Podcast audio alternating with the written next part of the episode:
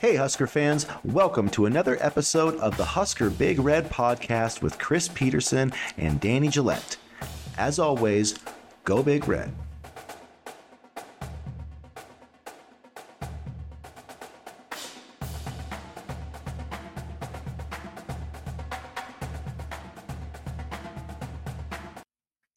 Good morning, Nebraska fans. Welcome back to the Husker Big Red YouTube channel. I'm Chris Peterson of HuskerBigRed.com. Joining me, as always, is Danny Gillette of thegreatcornholio.org. And Danny, it's uh, Monday. We're done with the bye week. We got Nebraska football coming back up. Uh, how you doing today? Good. I'm excited to have some football uh, this coming Saturday, and you know, I like bye weeks for the players because it gives them a chance to reset and the coaches a chance to reset. But boy, as a fan, it is kind of rough. You know, I did watch a lot of football stress free on Saturday though, so I mean there was that. But I'm excited for Nebraska to get back on the field now with a couple weeks to fully prepare. Yeah, it'll be good to uh, see Nebraska over the weekend. Although there was some Nebraska-related like football things happening, as everybody probably knows, with the Adrian Martinez thing that's kind of been trending on Nebraska Twitter after, you know, just interesting that the Huskers lost to the Sooners 49 14. And then the very next week, you know, our old quarterback, Adrian Martinez, uh, you know, has a huge game against Oklahoma and leads Kansas State to, you know, the kind of upset and the kind of win that, you know, he just it wasn't ever able to deliver at Nebraska. So it's like everybody has been now kind of talking about, you know, is Nebraska cursed? And it's kind of interesting because it's like, you know, are they cursed because they couldn't get anything done? And then now, as soon as Adrian Martinez leaves, you know, is that why he started playing well? I mean, he did struggle in a loss to Tulane last week, but I don't know, man. Do you believe in the Do you believe in the Nebraska curse, or do you just think that Scott Frost was like a really bad coach? Scott Frost was a really bad coach. I mean, for all the knocks that I give on Adrian Martinez, and I will continue to knock him, he was asked to do a lot. You know, he was asked to do a lot over the course of a game with a pretty bad O line throughout his tenure here. And even when you look at film from his first year compared to his last year at Nebraska, they definitely did not do him any favors. Uh, Mario Verduzco was an absolute joke. Uh, he didn't develop Adrian Martinez, and if he did work with him, he got Martinez confused between should I be a running quarterback and should I be a pocket passer, and you know, there comes a certain point where you just can see mental blocks. You know, you can see it with kickers in the form of missing field goals. And, you know, with quarterbacks, you can see it in terms of, you know, long looks, taking long looks at reads, misprogressions, just overall poor play. And while the line didn't help, I truly believe that Mario Verduzco messed him up. And, you know, I think um, I think it was just a poor, a poor, what do I want to call it? Combination of Scott Frost relying on him too much, and then you know his coaching staff not helping Martinez behind the behind the scenes. Yeah, I mean it was it just it was frustrating because Adrian Martinez would play so well at times, and he did have some great games, you know, in Nebraska. I mean, there's no question about that. But it seems like he really struggled, you know, in those big moments, and that's you know those close games. You know, the record in close games was horrible with uh, Martinez at quarterback and under Scott Frost, and we've all seen it time and time again. So I think that was like the frustrating thing for me, I guess, and a lot of Nebraska fans was you know that why couldn't Adrian Martinez deliver this kind of performance or this kind of drive you know, against Iowa or Wisconsin and one of those games where, where Nebraska really needed it. And then, you know, that could have maybe gave Nebraska the momentum to, to kind of get things turned around. And so I'm happy for him. I mean, don't get me wrong. I'm happy that he, you know, things finally kind of worked out and it went well for him. But, you know, it still was like a little bitter, you know, kind of left me with a bitter sweet taste, I guess, to see, you know, him do that, especially against Oklahoma, you know, one week after, you know, after Nebraska just totally lays an egg. But I mean, that's life, you know. But uh, it's life as a Nebraska fan right now, I guess. Yeah, and it just speaks to the poor development with talent, um, and that to me goes back to the misses on recruiting, and it all kind of lumps to me into one big thing of just not managing personnel correctly. And Martinez was an example of that. Wan'Dale Robinson was an example of that. And, you know, it's just Nebraska under Scott Frost just couldn't either develop talent or retain talent. It was always, you know, I'm not going to say miracles, but you know, it was kind of a relief when when they did work out because there were more hits or more misses than hits. Yeah, for sure. I mean, that's you know definitely true. Kind of going up the recruiting. That's why I think it's important, you know, to get people who can evaluate talent and players. You know, and, and that I mean, you're when you look at recruiting, I mean, you're looking at 16, 17 year old, 18 year old kids. So there is going to be, you know, some projection being made there. And, uh, you know, and you have to get the right mix of people too and the right culture. And Nebraska just has never, it's never seemed like this entire program's kind of been moving in the right direction, you know, cohesive, you know, under Scott Frost. It was always just kind of, you know, mis, yeah, mismanaged, I guess is, is a pretty good way to say it. But it's like, I don't know, man. I do sort of believe that you know, like the firing of Frank Solich, the firing of Bo Pelini, like maybe there is the curse of Frank Solich. And, you know, like it's just makes you think like if Scott Frost had not come to Nebraska, you know, could he could he find success somewhere else? Will he go and find success somewhere else after this? Is it all, you know, the curse? hundred percent. hundred percent he'll find success because he won't have that pressure of of, you know, coaching for Nebraska. And, you know, you can all make the excuse that oh he he's earned 15 million what pressure is there blah blah blah. But it's a lot of pressure. And you know he won't have to be under that microscope anymore. Same thing with adrian martinez. He won't have the pressure of frost or playing for nebraska. And look at what he's doing right now. Granted it helps when he has a good running game and a good offensive line but he is succeeding. So there is that yeah, I mean, Deuce Vaughn is, you know, a really he's one of the best running backs in the country. Not that he had a huge game against Oklahoma, but um, but yeah, you know, the, the defense is better and just you know, kind of a better coaching staff. But you know, Kansas State did lose to Tulane last week, and the head coach was just criticizing. So it's not like Adrian Martinez has gone there and just been like dynamic from day one, but they are asking him to do a lot less, and that is something that I do think helps because Nebraska he just couldn't carry that load, the burden that they asked him to. And it's easy to be a prisoner of the moment with this Oklahoma game. Let's see how the rest of the season plays out. But Oklahoma was a good win, and I'm not taking that away from him. That's where everybody's saying the curse, the you know, the curse of Scott Frost. Northwestern's lost three in a row since they beat Nebraska. Georgia Southern lost to UAB. Oklahoma's now lost. You know, so everything that you know comes in touch with. I guess Scott Frost wasn't around for the Oklahoma game, so maybe that logic doesn't work. But his remnants. Oh no, he was around. He was around. there were there this this there was this big mess last weekend, and he had his fingerprints all over that, and he put his staff in a tough spot. So he was definitely around for the Oklahoma game, hundred percent. But yeah, it's uh I don't know. It was it was kind of hard to watch, I guess, uh, Adrian Martinez. But uh, you know, I also watched um, Dave Aranda and Matt Campbell on Saturday. Um, you know, as Baylor took on Iowa State, Baylor came away with the win, and I think it's really. Um, I can kind of feel like people coalescing around the idea of Dave Aranda being the head coach. There's been a lot of rumors. Um, I even saw something on Facebook, you know, one of the Facebook groups that, you know, Dave Aranda was going to agree to some deal or already had. I don't believe that, you know, at all.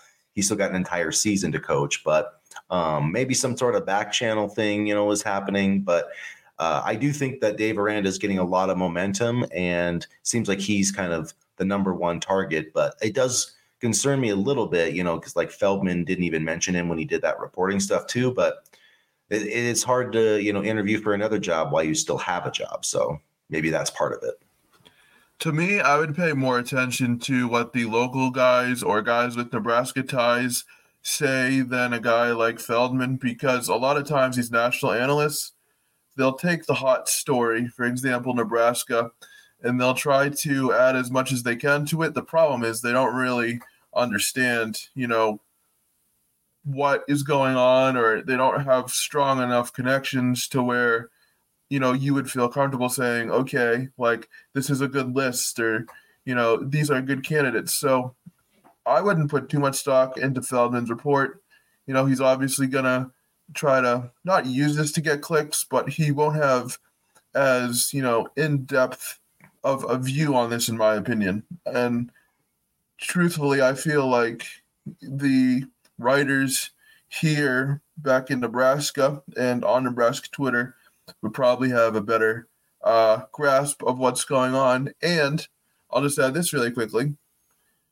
Just because Dave Aranda hasn't been mentioned doesn't mean he's not being talked to. A lot of times, uh, schools will, you know, be connected to certain names while they're talking to a coach that is not even in the realm of the public radar. Yeah, for sure. And I mean, I do think with some, you know, I think you have to look at, you know, all the the different reporting. But um, you know, one thing that's interesting with Feldman is he does seem to sort of have, you know, his pulse on the Brad. I mean, he's got like his last podcast, he he got copies of Mickey Joseph practice plans, you know, and like he could read line for line what he was telling his assistant coaches because he had to Mickey Joseph had to write on there, you know, his practice schedule started with be in the office a, at a certain time because apparently under Scott Frost, people just showed up, you know, whenever there was no organized structure. so I think, I think it does depend, you know, on who those guys have. You know, I just haven't, you know, I haven't seen much reporting from, you know, like uh, Husker Online had a hot board last night, and it basically wasn't. There was no reporting in it at all. It was just him saying, you know, it was just the guy going through pros and cons of each guy. It's like, well, any person could do that. You basically gave no information whatsoever. But yeah, but I, I mean, I do agree with you. I trust Callahan and like Sip. You know, those are the guys I would look to the most, you know, during this coaching search. And um, Christopherson, I think, at 24 7. Those are those are the three guys that I follow and that I trust more than anybody. Um, for sure, I, d- I definitely trust local reporting more than you know the national guys. But uh, Feldman, I think, is pretty solid, and Pete Thamel's the other guy. Tend to, you know, he doesn't throw out a ton of crap. He's usually pretty accurate. But you're right in terms of they don't have all the same sources, but it depends, you know, because you don't know who they're talking to, and a lot of times the stuff comes from agents too. And that might be somewhere where a guy like Feldman might have better sources than, you know, like Sean Callahan. But but yeah, it's it's definitely up in the air. I do think that uh, Dave Aranda makes a lot of sense, though. You know, the name that keeps getting thrown out, though, from both a local and a national perspective, that I just hate is Bill O'Brien, and apparently yeah. Trev's got connections to him. Um, I forget why, but uh, I don't. I just I, I don't love that fit at all. Um, and we've talked about that, but that's no. the name that worries me the most is Bill O'Brien. Yeah, I, I worry that they're going to settle for Bill O'Brien, and I don't like Bill O'Brien at all. And like you said, we've talked about it, but this is also still early in the head coaching search process. It's September 26th. I mean, we'll see what happens between now and let's just even say the end of October. There could be other names emerging, other firings, other good fits for Nebraska. But, you know, I feel like we have a solid base of candidates here, and we've heard the same names kind of pop up. Um, week after week. So, you know, I'll be interested uh, to see how much traction Dave Aranda gets because I do think he's a good fit. Bill O'Brien, I mean, you might as well just have me coach, and that would probably be the same amount of effectiveness, in my opinion. Because at least I won't, at least I wouldn't leave after uh, two or three seasons. Yeah, I mean, people are talking. I mean, he did do a good job with the Penn State thing. I mean, I'm not saying he took over a tough situation and he did a good job there but he already had a pretty he had Christian Hackenberg, who was a pretty solid quarterback, and he didn't. That's I just don't trust him on the recruiting trail, and that's he's not a dynamic person to me. Whereas I think Dave Aranda really would be, and I'm not saying you necessarily don't need to have a you know dynamic person, but I just think that's going to be the guy who can get the most out of this Nebraska job. I just feel like Bill O'Brien is, you know, going to be. I mean, I, I feel like the ceiling is a lot lower than it would be now. I think the floor would be higher. I think he would make it so you're not having, you know, you're not going to have this like dumb systems. You're not going to have, you know, the schemes and stuff are going to be good. And I think he would probably, I think he would be a consistent winner, but you know, I, I, yeah, I don't think he would stay here for a long time. I think he wants to go back to the NFL, and I don't think he would be effective enough to be like secure here long term. And you look at like some of the um, names he's been able to call play plays for in his coaching career. You had, you know, Tom Brady in the pros. You had Christian Hackenberg. You have the Alabama offense now. I mean, I'm not saying he's not a good coach, but it also helps when you have a lot of tools in the tool chest, so to speak. I mean, you know, coaching at Alabama, it can make your life a little bit easier if you're a coordinator. Yeah, it definitely can. And it makes recruiting a lot easier. You know, when you win all the time, when you're in the playoff, when you send everybody to the NFL, you know, that really helps for recruiting wise. I mean, Nebraska does have a lot of things to sell, I think, on the recruiting trail, but you know, it's like where so you think about like Bill Callahan, where is he going to help you on the recruiting trail? I mean, Dave Aranda has coached in Texas. He, you know, has coached in the Big Ten. He's from California, so he can. He's got ties to California, which is a place Nebraska needs to recruit. Texas, which is a place Nebraska needs to recruit, and he knows the Big Ten. So it's like you can see how he would try to build a staff you know, and, and plus, he, I think he's got guys on Nebraska's staff now that would probably stick, at least Mickey and uh, you know O'Brien. I just like what what's he going to do? Alabama recruits on a national level. They basically are only recruiting, you know, outside of like positional need when they really need a player at a position. They're barely ever recruiting outside the top 100. So it's like a different realm of player, and I just don't see how that strategy is going to apply to Nebraska. You know what I mean? I remember watching this video one time. It was a recruit's visit with Nick Saban, and the visit yeah. Uh, the visit entailed a uh, ride on his private boat at his lake, um, a, a, a walk around, you know, his yard, which is absolutely massive, and then you know that's all well and good, you know, that's all well and good, but then he opens the door to his like trophy case of his house and there's just rings everywhere. Rings trophies. Like nick saban doesn't even have to say a word. He just has to open that room or open that section of his house and boom that's his recruiting pitch. So i can imagine it would make things a little bit easy for bill o'brien as they get the top wide receiver the top running back yada yada yada. Unfortunately nebraska doesn't have that yet. Yeah and i don't think nebraska is ever you know going to have that. So that's why i think you really need you know, you really need a coach that can develop talent and that isn't going to have to rely on, you know, top 10 recruiting classes because I don't think that that's ever going to happen at Nebraska um, under the current, you know, the way things are working. It, you know, if you do get to the 12 team playoff and Nebraska starts making it, you know, that that's going to help. But it's not like Scott Frost, at least according to the rankings, had poor recruits. I mean, he had top 25 classes every single year until 2022 you know so that there's that part of it where you have to be able to recruit those kids but then you also have to develop them and you know find a use for them and nebraska like if you can't find a way to use Wan'Dale Robinson right there's something wrong with you as a coach so i mean i think that was a big flashing red sign right there and to me you have to focus on not just kids but areas you know texas california even a little bit of Florida. I mean, I know we've had bad luck with Florida over the past couple years, but I still think it's worth you know trying. Georgia, I think, might be a better uh, fit, especially for um, Mickey Joseph. And so I think instead of just like getting ki- kids, you have to focus on certain areas where you know you can have success and build from there. Like I don't even think right now the state of Nebraska is a guaranteed success for the program in recruiting, but we've managed to land some kids in the 2023 class. How many will stay? we don't know. But right now, I mean, aside from Cameron Lenhardt, we haven't really seen too many kids decommit yet, which I'm a little encouraged and surprised by. Yeah, I think it, you know, I think mostly it's because, you know, Mickey Joseph's still around and he's, you know, recruited a lot of them. And then beyond that, um, you know, there, there's a few guys, but it's Nebraska just doesn't have that many high ranking guys, you know, so I don't, it's kind of, I think the more as as we go along, as other schools miss on some of their targets, you know, if other schools miss on defensive line targets, you know, and they've been recruited like Riley Van Poppel, then they're going to come over there and hit, you know. So I think it's more like a need by need basis, you know, and a lot of Nebraska guys are three star players. You know, if they had more, if they had like top 100 guys, I think it would it'd be a little bit different. Um, but we'll see. You know, it's I think one thing Nebraska, you're right, they do need to get into other, you know, Texas, Florida. I mean, Nebraska has to be a national recruiting program, and I, I think that they can be. But you know, one area that's kind of under recruited nationally, where Nebraska I think could have some major inroads, is like the St. Louis area, Missouri. They're starting to get better players in there, but Nebraska just really outside of the state of Nebraska there's not a ton of like Midwestern recruiting presence. Um, they did get Fidone a couple years ago, but you know there are prospects in the Midwest. Nebraska needs to start doing a better job of getting them, and winning is the thing that's going to help the most.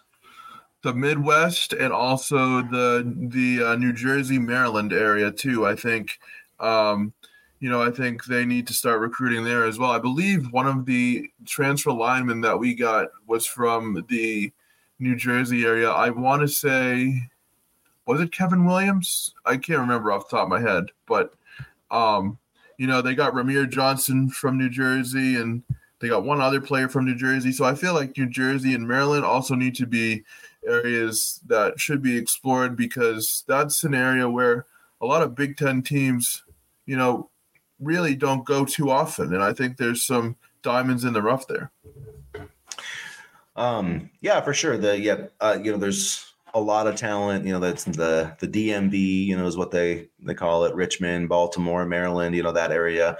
Um, so yeah, Nebraska's yeah, they got Jaden Gould in the last class out of New Jersey. You know, he's someone that you know I think could potentially still play this season because Nebraska's cornerback room is just ter- absolutely horrible right now.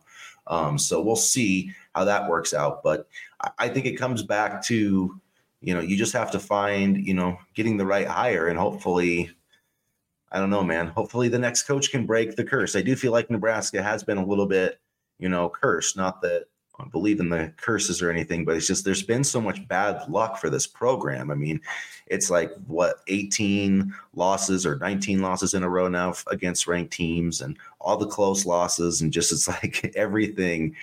It's like that uh, video, you know, where somebody showed like a Nebraska fan getting ready for the game, and it was just the guy getting hit the nuts over and over and over again. That's yeah, what yeah. that's what that's what Saturday felt like, and it's it's been a bunch of those hopefully hopefully they can build some momentum um, starting this week against indiana. I mean i don't really have tremendously high hopes but i do hope that we can at least put on a good game and that there's some progress being shown.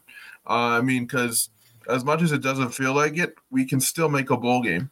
And so i think you know we have to kind of go in with that mindset of we basically have to win out and it's going to be a tough slate but you know, maybe this bye week will be what the team and program needed to kind of really reset things and get back to winning. Yeah, the bye. Yeah, definitely. You know, it'll be interesting to see. You know, news coming out of the bye week. I'm gonna. I'm interested to see if there's like any, um, you know, personnel adjustments, especially like on the offensive line. I mean, I just I don't know if you can trot Bryce Benhart back out there at right tackle. He was so bad. I mean, he was so bad against Oklahoma. He could barely get out of his stance at times. So there's got to be somebody else.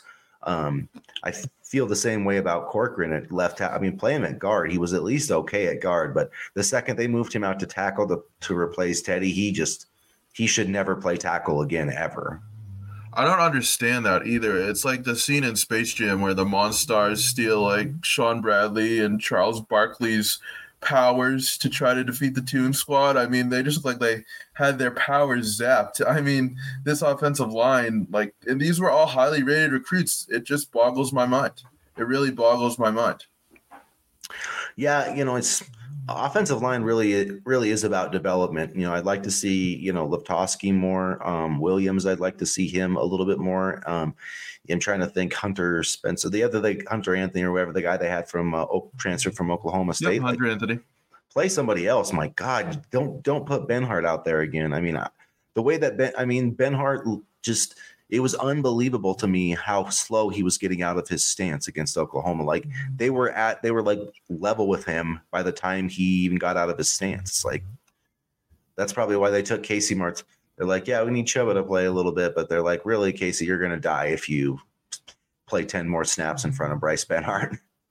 Yeah, and you have to wonder like if I was, you know, the uh, Mark Whipple, you know, I would play out of shotgun from now on. I would go solely out of shotgun from now on, unless I really needed to run the football, because that's the only way you're going to be able to protect your quarterback right now. And you know, it's just like I don't understand why you know Hunter Anthony and you know some of the others haven't been given a chance yet, because at this point, like you're just looking to stop the bleeding. Well, at least they've got some experience playing the, yeah. you know, Oklahoma State. Um, Williams is from Northern Colorado, I believe. So I mean, they've at least got some position. You know, I mean, it's like Corcoran. I, I, I mean, Benhart. I get it. He's been playing there, you know, and he hasn't looked as bad as like the Oklahoma game, but you know, we'll see what happens. I mean, Indiana's not a great pass rushing team. They've got 10 sacks through their first four games. Um, they're three and one. They beat Illinois, which was kind of their, you know, their solid win. They lost to um, Cincinnati over the weekend, 38 24. Um, so their defense is not that great, really. They are the worst in the Big Ten in that pass efficiency. You know, we're close to right there with them, but we, Nebraska gives up more yards. Um, we give up, I believe, more points. But uh, the thing I think too, you know, looking at Indiana, where it seems like they might be a favorable matchup for Nebraska's. They only are they're averaging like 3.4 yards per rushing attempt. We all know Nebraska's not great at running at uh, run defense. They're the only Big Ten team right now that's give that's allowing over five yards a carry. Nebraska's giving up like 5.7 yards a carry. So there are some concerns. Uh, Indiana's got Connor Bazelak. He transferred from Missouri last year, but he's thrown quite a few interceptions. Not that Nebraska's been able to intercept the ball at all this year, but um, I don't know how much you've kind of looked at Indiana. Nebraska coming in has been labeled a three and a half point favorite. You know, not that that has helped us at all before. We are one and two this year as, as uh, the favorite. So, you know, you can kind of throw the spread out the window, but I kind of buy that in that you know, it seems like this matchup is pretty even. You know, if you gave Nebraska the Indiana schedule, I mean, Nebraska probably would be three and one right now, too. You know, maybe not, but uh, with the loss of Georgia Southern. But what are your kind of first impressions of uh, the matchup against Indiana? When I looked at you know their schedule and you know the scores so far, I came away that you know they like like you guys said they have a defense that can allow points, and you know I think it's going to be important for Nebraska to get off to a fast start offensively because I'm still not comfortable with this defense right now. And, you know, Bazelak, seven touchdowns, four interceptions, you know, over 1,000 yards. And, you know, they really, I want to say they don't have a go to running back per se, but they have two and Shaun Shivers and Josh Henderson that have 320 and 159 yards, respectively, and average 4.6 and 4.4 yards a carry. The big, you know, kind of X factor, at least to me initially, is their wide receiver, Cam Camper. He has 418 uh, receiving yards on 33 receptions and averages a little over 12 yards per reception, 12.7 yards. And um, so he, to me, is their big kind of um, X factor offensively. I mean, it doesn't look like they do anything overly impressive, but it looks like they're solid um, on the offensive side of the football in several areas. And I mean, I think it's going to be a challenge more so for the secondary than it is for the run defense, but that's not to say that their running backs are bad by any stretch of the imagination. I just kind of worry about Camper heading into uh, this coming Saturday. Yeah, they throw the ball. I think they're throwing the ball 50 times a game. Um, still only averaging like 26. So they're completing less than 60% of the passes, which isn't, you know, great in terms of efficiency. Um, but yeah, Tom Allen's kind of always been, you know, a pass happy kind of coach. That's how that's just kind of the way that their system's been. I think they know that they're Indiana and they can't just like line up and run the football at people that win. But uh, Shivers is pretty good, you know, and the the run defense is going to be tested. The defensive tackles you know, they're going to have to play better. And I think that that's one thing defensively. It would be, you know, like Oklahoma was just not that they even needed to worry about third downs, but most of the time this year it's been, um, you know, the first down defense hasn't been very good. You know what I mean? Like you're giving up. It's hard to give up four, five, six yards every time you get a first down or a completion. I mean, we saw that with Erik Chinander so many times. Guys playing off so much um, you're giving up yardage on first down. It makes it hard to get off the field. You have to win on first down, keep ahead of the down and distance. And so I'm going to be interested to see what you know Bill Bush does this week. I think that's one of the biggest questions. I think a huge indictment of you know Erik Chinander came from Urban Meyer. You know, strangely enough, in that he he was talking about the Nebraska schemes and how they basically don't disguise anything and uh, there's just there's no disguising in coverage and blitzes and everything and so you can't do that stuff anymore. Like this isn't like even though college football is not the nfl like if you want to play high level defense especially against like a team like oklahoma you've got to be disguising your coverages. Mm-hmm. um, because these, these guys have seen everything. So it's like you know, I mean, football is just so much different now when guys are playing seven on. I mean, you know, like Dillon Gabriel's been throwing passes since he was in seventh grade. He's seen every coverage and blitz. You got to mix it up. You got to get him thinking about it. You know, if if the de- if the defense can sit there, basically, you know, like what Urban Meyer was saying is that if the offense can look at your defense with 10 or 15 seconds and know what you're going to do, they're going to beat you unless you're just that much better, you know, talent wise. They're going to beat you almost every time. And that's where Nebraska was with Chinander.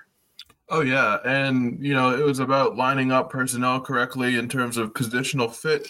Like for example, I know we talked about this ad nauseum, but having so many linebackers out on the field, and I'm to be interested to see if there are any, like you said, any wrinkles um, to this Nebraska defense. Um, like I said, to me, you know, making sure that they contain Camper is you know one of the biggest things in my opinion. He has he had a 156 yard game against Illinois in their season opener, and then last weekend he had 126 yards. So he is a big play threat, and to me, I think one of the biggest things is going to be um, pass rush and you know not giving the quarterback time to throw, and I feel like that's one of my keys every week. But uh, you know, it's just been against good offenses and some not so good offenses. I just see the secondary and the defensive line getting sliced and diced, whether it be running with the quarterback and can't get enough pressure on the pass rush or wide receivers just being wide open and you know that can't happen again. Yeah, there's been, you know, outside of Ochaun Mathis, there really hasn't been anybody that's consistently winning one-on-one battles, you know, up front. Garrett Nelson has really struggled this year. I don't know if it's because teams are, you know, paying more attention to him, but you know, he's done okay in the run game. I mean, he's made, you know, a few plays here or there, but you know, he's really struggled. Caleb Tannor hasn't done anything. And then they just, you know, I haven't seen I'd like to see Blaise Gunnerson or you know, put somebody out there, you know, to do something. Um, but another issue is there's just no interior pass rush. I mean, Ty Robinson hasn't done anything this year. And, you know, Devin Drew had a sack last week, but that was after the quarterback held the ball for like six seconds. So it's not really what I would call like effective interior pressure. They need somebody to be pushing the pocket. Hopefully, Devin Drew can start doing that. But, um, you know, if some of these guys aren't producing, like you've got to turn, you know, put some of these younger guys out there. I mean, maybe they're just really, like, really not ready, but you know, just sticking with the same old, you know, walk on, try hard types that aren't being productive just doesn't make a whole lot of sense to me. Um, at the same time, though, it is going to be hard for Bill Busch. There's only so many adjustments that you can make, you know, and try to stick with whatever the scheme is. I think the biggest thing is these guys have got to start tackling, and uh, they got. I mean, even with Chinander, I mean, they were disguising looks, but you constantly had guys who weren't lined up right. So, I mean, I just think getting people in the right spots and kind of going back to that almost a high school level of just simplifying things will will help a lot. I mean, Indiana's not a team that's more talented than Nebraska. That's one thing I can say with confidence. Nebraska's the more talented team. Nebraska should win this game, but we all know the coaching aspect of it. That's the big question. We still have questions about Mickey Joseph. I still have a lot of questions about him as a head coach, as a position coach, as a recruiter. Yes, but as a head coach, his first performance was not good. And I know people, you know, are saying the five days or whatever, but okay, he didn't he shouldn't have needed any time to sit there and look at I shouldn't be running no huddle against Oklahoma. Like there's basic things he should have done. And we'll see if that happens this week. But I still have a lot of concerns about him as a head coach. I mean, yeah, sure. I mean, you know, I I know that like you and I kind of disagreed about that on Twitter, but um, you know, I think I think your concerns are warranted for sure, just because, you know, if he is competing or you know auditioning for a head coaching job, then he needs to, I think, really win this game on Saturday. I mean, this is as much of an audition tape and you know a chance to show what he can do as it is you know with the goal to get Nebraska wins. But you know I'll be interested to see if he kind of what adjustments he's made during the bye week um you know if he has a more um up tempo offensive plan or or slower offensive plan rather and if he can kind of get some sort of cohesion on offense because we saw against Oklahoma there was that very first play where you know, they took the ball down the field, threw the deep ball, touchdown, and then after that, it was completely stifled. And, and granted, the Oklahoma defense was very good, but this isn't the first time uh, that we've seen offensive power outages, so to speak. And I'd like to see the offense be able to play a complete game and not just score 21 points in the first half and then go silent in the second half and you know kind of finish the job all the way through because this is a talented offense but it seems like they just haven't been able to put everything together for the entirety of the game.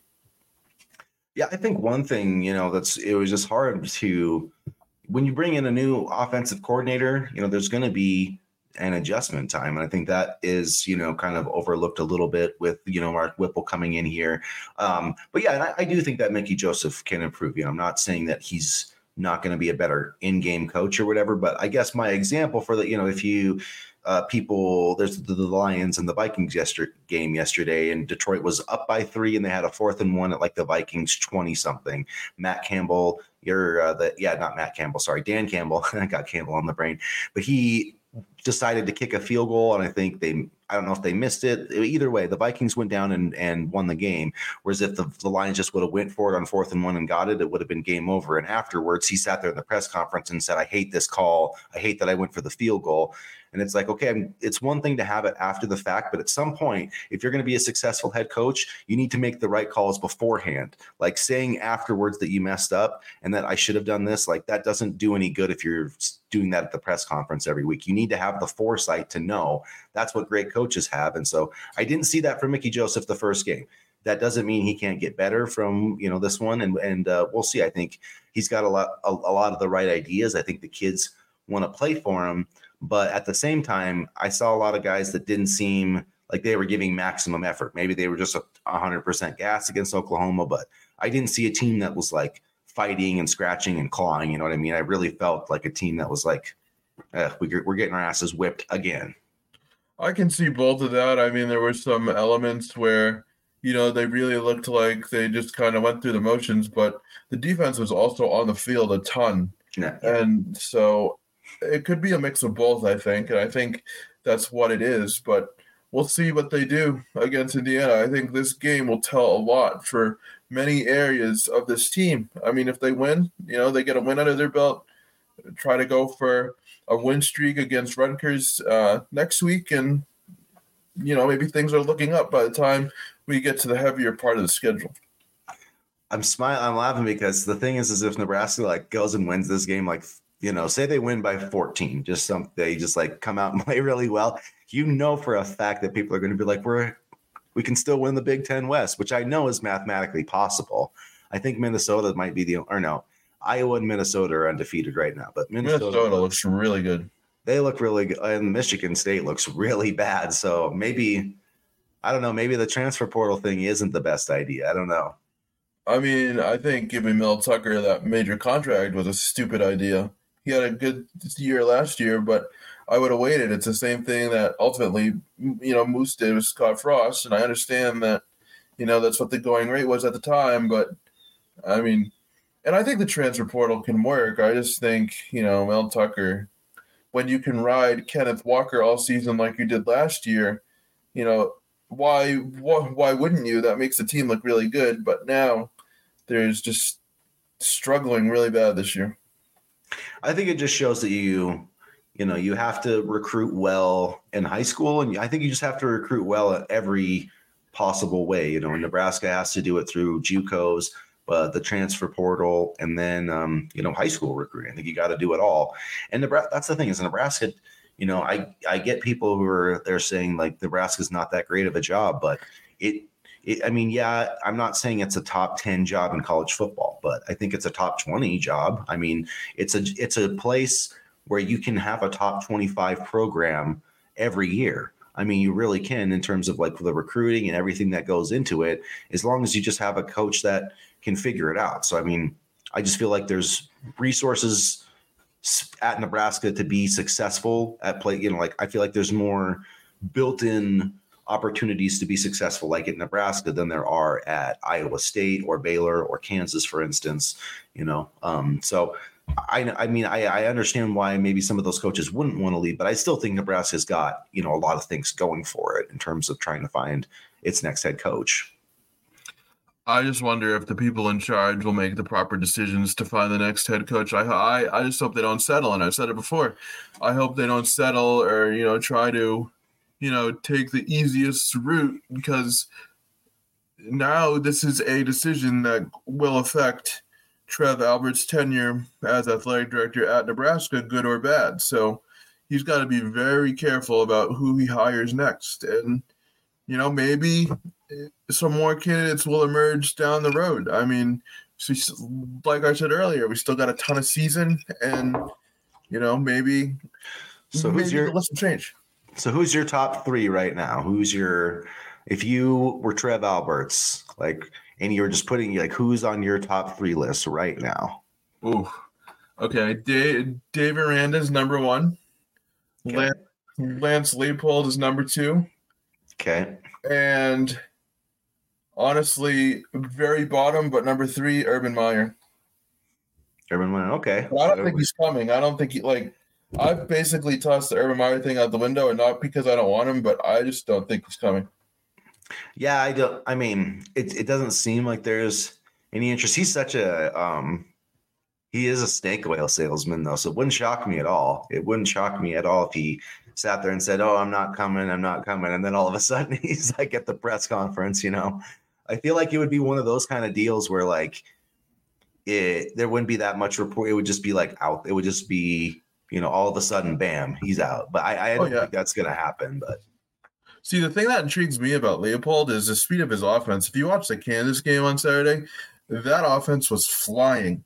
That offense was absolutely flying, and you know you kind of need you know an explosive offense, not a stagnant one, and Mm-hmm. And, you know, Leipold's been able to do that at Kansas so far this year. I understand previous seasons, but, you know, he's really doing a nice job of getting the most um, that he can out of this Kansas offense. And, you know, again, I go back to, you know, his success at Division three. Yes, it's Division three, but a lot of times, you know, you have, you know, your quarterback working two jobs or your running back, you know, trying to make ends meet. And division three is for the kids that love the game. And it's really hard to develop success there. And that's what he was able to do. So that's why Leipold is my number one um, aranda you know we kind of spoke about and then urban meyer i think is a long shot and you know i uh, i'm not going to say he goes against my morals because my morals are very low to begin with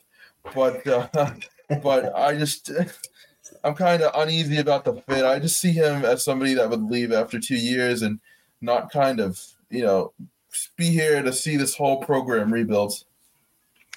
Yeah, it's like I said. I mean, I I think he would be a good fit. You know, I mean, I don't know. We'll see. I think he'd win. I don't know if he'd be a good fit, but I do think he'd win. But yeah, I, I agree. Stability. You know what I mean? Stability. Like this pro. Yeah. There's there, there's nothing this program needs more right now than stability. And I don't know if he would be the guy to deliver it. He could deliver fast success, which is good.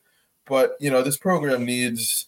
You know, like we said before, five coaches in 20 years. Right now, we need, you know, some form of stability to really kind of put this program on a good track so that say if you know the next coach you know came in um, he would be able to take over a program without it being in shambles. Like that's what they did at baylor i think. Uh, you know baylor had a pretty solid base and now you know dave aranda has been able to really kind of work with it. And you know it shouldn't be an all or nothing rebuild after a coach leaves. There should be some pieces there. And I think we need for this program years and years of stability because I know you talked about Chris. The recruiting is you know kind of poor right now. There's not a lot in the cupboard right now, so we need a coach, in my opinion, that will be here for the you know long haul, so to speak. And I understand in college sports, a long haul is not what it used to be anymore, but still. Yeah, I think I would be. I like Aranda. I really like Leipold. Um, you know, I kind of go back and forth between those two guys as my top two. Yeah. Uh, I just feel like Aranda maybe I don't know. It's hard to say, you know, when a guy's ready to leave his job or not. Leipold, I guess, you know, he's only he's been at Kansas two years, but he does have that Nebraska tie where he worked for Frank Solich. So maybe bringing back a former Frank Solich assistant would end the curse because I think Nebraska has been cursed a little bit. I mean, there's just there's something going on, man. Like the lack of success we've had is just I don't I don't there's no natural explanation for it. It's a hmm. curse. Leipold has three wins at a basketball school and has more wins than Nebraska does right now. And it's he's got four and, now because he's four and oh. oh yeah, four. That's right, four. And so yeah, you're looking. That's more games than Nebraska's won in let's see. Last year they won three. This year they've only won one. So it's like a year and a half so far. So, I mean, not that the bar is set high for him, but I really liked what I saw. I, his offense was fast paced. He got his team to play hard he gets the most out of the players that he has on the field, and that's something that I find really respectable in a head coach because you know we, we we're seeing it now. You know, you can have all the talent in the world, or at least a good amount of talent, and it just doesn't measure up. I love the coaches that are able to take you know the three stars and make them into something special, and I think that's a coach we need moving forward. So we have Sean G is back. He says, I've seen a lot of people who say Urban Meyer won't come to Lincoln because Shelley Meyer won't live there. Happy wife, happy life. Um, I mean, I I've said not this about uh Shelley, but you know, people said like people threw out Deion Sanders' name, and I just like I see no scenario where Deion Sanders wants to live in Nebraska. you know Deion I mean? Sanders has it made right now. Deion Sanders has it made. I can see him going to for like if Auburn comes open, that to me, if I was Auburn, he would be my number one candidate. I would throw everything I had at Deion Sanders if I was Auburn. If I was Georgia Tech, I would do the same thing. Basically, any program in the ACC or SEC that has an opening, like I would make a run at him. But I don't think he's coming to Lincoln, Nebraska. I just he doesn't seem like a guy that wants to spend his months around corn and in the cold. So you know that's any southern job any southern job, I think he would be game for. Any job that involves cold, like up here in Massachusetts, absolutely no chance whatsoever. In in in Nebraska, probably no chance whatsoever. But you know, I do think you know it's interesting what Sean brings up. I mean, it it it, it could be, you know, uh, a playing factor. You never know. You see what's going on with Tom Brady right now. So there's definitely uh, there's definitely familial elements that go into certain aspects of football careers and and you know happy wife happy life uh, i can definitely understand that as well. So sean also says love the channel by the way. I watch every chance i get. And uh, we'll use that as a plug to make sure if you guys are watching or checking out our content to you know like comment and uh, make sure that you subscribe so you don't miss any of our content. But thanks for watching, Sean. We really yeah, appreciate thank it. You, Sean. We just kind of babble up here with no real plan, and we appreciate that someone actually likes watching us talk. And so, yeah, I think we're four away from 100 subscribers. So that's big too. I remember a couple uh, weeks ago we were at what, like 57? And yeah. we've really grown. So thank you guys. We really appreciate it. And uh, we still are putting out stuff on the podcast too. So make sure if you're listening or watching, you know, there's kind of a little talk on Nebraska Twitter about that. You know, I like to I like to watch the podcast sometimes. Sometimes I like to listen. So it just kind of depends how it goes. But uh, yeah, it's been fun to you know interact with everybody, and we're going to be on this long process, man, with this coaching search because, like we've been saying, it's not going to be over anytime soon. I, you know, at least I don't think. I would be really surprised if I think they're. I think Trev is going to get one of these head coaches. Like I don't. I I'm just trying to will it to not be Bill O'Brien because I really don't want him. But I know we disagree on a lot, but I think that's one thing we can agree on. Yeah, we can. No, I mean, no, I think no. our lists. You know, I think our lists are pretty similar. I've got around. I don't. I'm still juggling with my third one, which I guess would be Matt Campbell, but I don't know. I'm I'm starting to get a little more um just not not feeling Matt Campbell quite as much. But can I ask why? Because he was pretty high on your list uh, for a couple weeks. I don't know. It's just you know they don't. I, it's just that's the thing is it's really no reason for it. It's just that I I like Dave Aranda better, and um, I really like Lance Leipold. So I, I, don't think it's necessarily anything wrong with Matt Campbell. Um, I do think he would do a good job, and I do think that for you know I the thing I guess that worries me is I've seen some of the stats of like he hasn't sent a ton of guys to the NFL, and that they've lost a lot of games um, you know, where they've been like favored or against the spread or whatever, which I don't think that makes that big of a difference. But like and so it is you know last year i think they underperformed a little bit and uh, you know we'll see what happens this year. They're three and one so far. Uh, they played pretty well against baylor though. But the one thing i do like about matt campbell is that i think he if he came to nebraska i don't think he would leave for a long time you know unless he got fired. I think he would be here for the long haul. I think he would build the right culture and i think he would recruit in a way that would set up nebraska for success long term. I think my worry about him is similar with O'Brien. I just don't know if he's ever going to get you past like nine wins, you know, or if he's ever going to do more than say like win the Big Ten West, which I do think would be obviously sweet. You know, we haven't won the Big Ten West. I think yeah. when we won the division, it was like the legends or the leaders, whatever stupid crap the Big Ten had then. So we haven't won the Big Ten. We haven't really even made a run at the Big Ten West since we've been there. So, but and, and then beyond him, I don't really, there's not a whole lot of names. One name I think that's interesting, I was thinking about this for Georgia Tech, but uh, Dan Mullen, that game doesn't get mentioned a lot, but he coached, he's coached 13 seasons in the SEC and he's coached teams to 11 bowl games. He coached Mississippi State to nine straight uh, bowl games. So it's like, uh, I, I, don't know why he's not getting mentioned, not necessarily for the Nebraska job, but he's just a name I think that should be out there for. I mean, he's if you've won for over a decade in the SEC, it seems like that would be someone you might think about. I know Florida fans were sick of him uh, towards the end, so I don't know. I think, um, I think you know he does have that list or that list of achievements, um, and you know he's being brought up. I just saw an article for um, Georgia Tech uh, for the Georgia Tech position, but I mean, I think also, you know, he does have a record of success, but does he necessarily move the needle like some of the other names? I'm not so sure about that. I mean, he did lead Florida to uh, the Cotton Bowl in 2020 with an eight and four record. He finished five and six you know, last year. So maybe it's just too soon. Maybe if this was, you know, looking for a 2024 coach or 2023 coach, maybe his name would be brought up a little bit more. But I do think there are a lot of strong candidates for this Nebraska job, and I think that's partly why his name hasn't been brought up. Yeah, that's true. I, I think you're right. That's I think of the other name. So who, here's who I would put on my third list. Who actually would probably be like not, if I had my true choice, if they if they were like within reason, I could hire anybody that I wanted.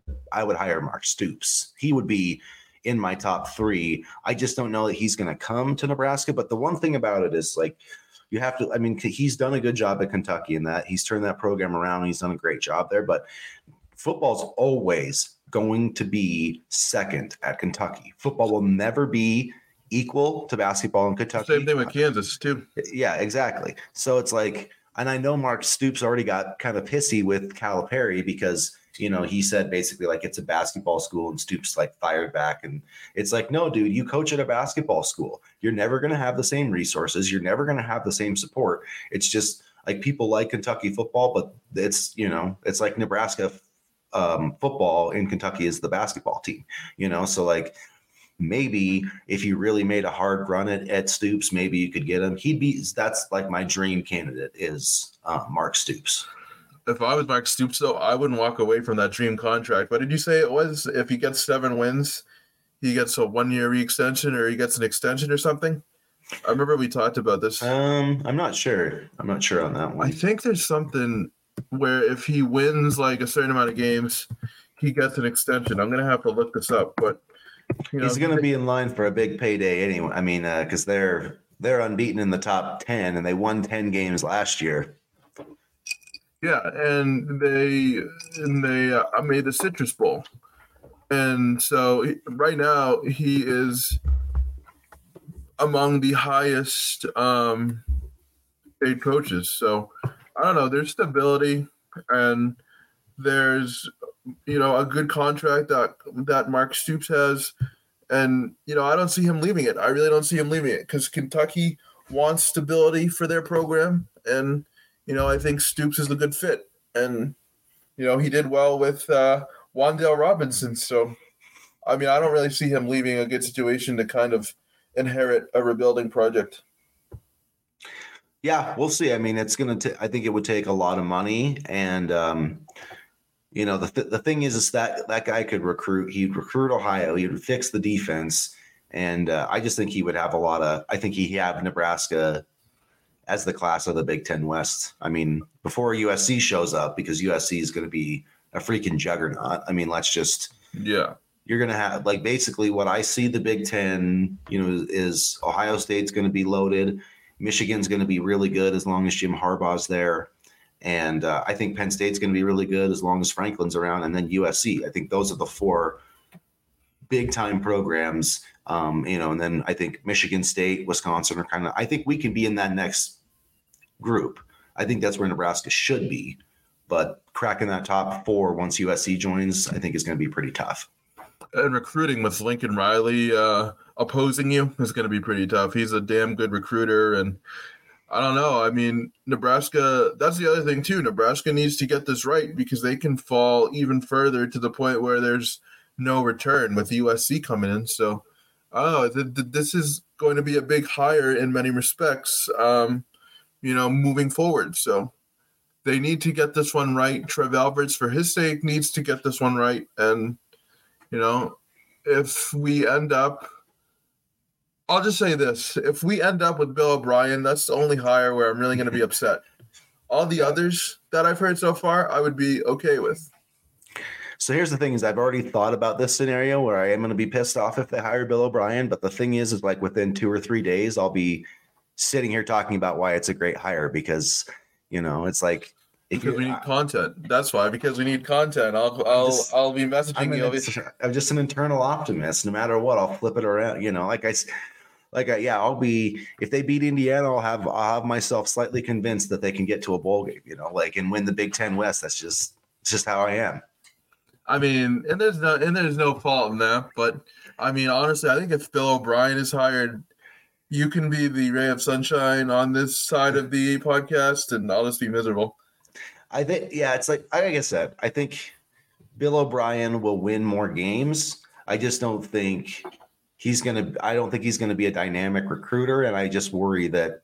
But maybe not. Maybe like the NFL's like, screw. We don't want your shit anymore, Bill O'Brien. Win more games than what? Scott Frost, the the three he's won yeah. in the past two years. That's a really high bar over here. Yeah, it is. yeah, I don't know. Like, yeah, I, I hope he, he wins more games. Well, yeah, you'd have to. I mean, unless they really admit they are cursed, I don't know. I, but I do think like he could. No, I mean, I, I feel like he would do similar to what he did at Penn State, but like people, he won 15 games in two years, which I mean, yeah, it was good. It was better than what they had, but it's not like it's not like he won a Big Ten championship at Penn State or something, you know. Yeah, and I mean, I don't know if the NFL would be sick of his shit because just look at Josh McDaniels. He got another head coaching job and he's oh on 3 again. So Hopefully, he comes back to New England, but that's a separate issue. But I'm just saying, I think the NFL is big on. He, he can come back. He can come back to New England and then call the plays, but not be called the offensive coordinator. I know that that's that's so ridiculous. I'm not looking forward to the matchup with your Packers uh, this Sunday.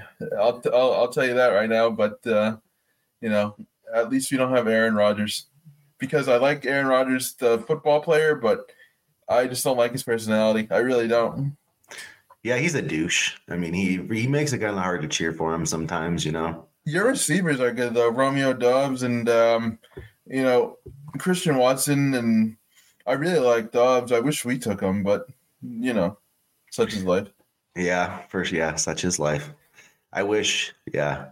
Why can't why that's like with Christian Watson? Why isn't that guy at Nebraska? You know what I mean? Like that's you got to find guys like that. Yeah, he was North Dakota State, wasn't he? Yeah, and he tested his testing at the combine was like Julio Jones type. He's like the best athlete since Julio Jones. So it's like, why is that guy playing FCS football? He should be at Nebraska. I don't know. Well, just think about it. Just the three players I can name off the top of my head: Trey Lance, Carson Wentz, Christian Watson. I mean, that's a pretty solid list for a FCS program. Yeah, it's North. See, we, uh, we were thinking about all these other programs, and it's North Dakota State that's taken all of our players. But really, though, I mean, the, yeah, I feel like they I feel like they should be in the freaking Big Ten or at least the Big Twelve. Yeah, no, but I mean, why would they want to leave? It's like Notre Dame. Like, why would they want to join a conference? They get their own television network, all these, yeah, all this big money, and I mean, I don't think Notre Dame cares. I think they just care about you know, winning, getting easy bowl games, and then getting blown out when it matters. See, I don't. I, to me, it's so weird to not play in a conference because like Nebraska always grew. You know, the Big Eight championship always meant something to me, and the Big Ten championship would mean something if Nebraska could ever win one. Like that's the. Like I don't really think about. You know, I I know people talk about shit, but it's like to me, and this is where college football has kind of fallen off where it used to be like you won your go, you know if you played in the big eight you wanted to win the big eight and go to the orange bowl.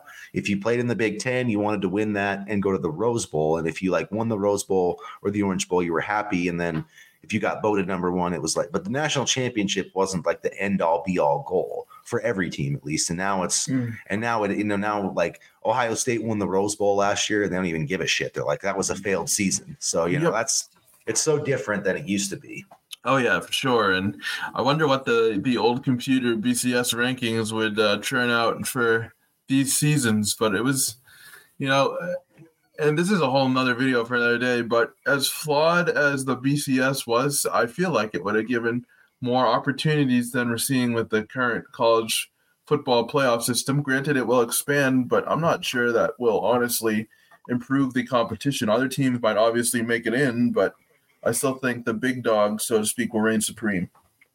Yeah, I don't think it's going to change. What I what I like about it is that it's it. So when you get to twelve teams instead of you know a bunch of like old coaches or whoever the hell sitting in this room figuring out who the top four teams are we're gonna that all they have to do is figure out the top 12 and we're actually gonna find out you know like yeah. last year ohio state was probably still one of the four best teams. Now I get why they weren't included in that playoff because they lost, but if you had an actual 12 team playoff, they would have made the semifinals. Like they would. Oh yeah. Have. You know, there's no way that's and I'm sorry Cincinnati, but there's no way that Cincinnati would have made it. Like maybe they would have. I just don't I just don't think they were the fourth best team last year. Now they based off everything else that happened, but like I think Utah probably would have beat them. I I know Ohio State would have beat them. And I'm trying to think who else was was kind of out there. Um, Baylor. I mean, I think Baylor. So I mean, really, I think Cincinnati last year was probably like the eighth or ninth best team. And they got a chance. So to me, instead of us seeing like, you know, it could have been maybe Michigan might not have made it either, but you could have had like Michigan and Georgia on one side and then Alabama against Ohio State or Utah, somebody that had like a legitimate chance to beat them. Honestly, shout out to Utah because they've been incredibly consistent. And Kyle Whittingham, uh, has run a very good program over there. But you know, I'll be interested to see how this affects uh, how this affects recruiting and the 12 team playoff, and you know where college football goes from here. But uh, right now, I think Nebraska just needs to focus on wins, and we can worry about the uh, college yeah. football playoffs later. yeah, one win, one win this week against Indiana. So we'll uh, at, at, that point we'll start to transition here to the end of the show since we're past the seven o'clock Mountain Time, past nine o'clock your time. We're trying to keep it about to an hour, but we have. Uh, we're already over. but uh, we're already over an hour, but. So we got some great talk in here. So remember, folks, to uh, like our uh, videos. You know, comment, let us know. we will definitely, you know, get it in and inter- interact with the fellow Nebraska fans. That's why we do this. And uh, subscribe to the channel and look out. We'll have a a preview and predictions uh, post coming up on Indiana either Thursday or Friday. And you can always check out all of our written content as well. Um, HuskerBigRed.com for me, Danny at uh, thegreatcornholio.org. So we're going to have a ton of content there. Follow us on Twitter. And uh, as always, go Big Red. Go Big Red.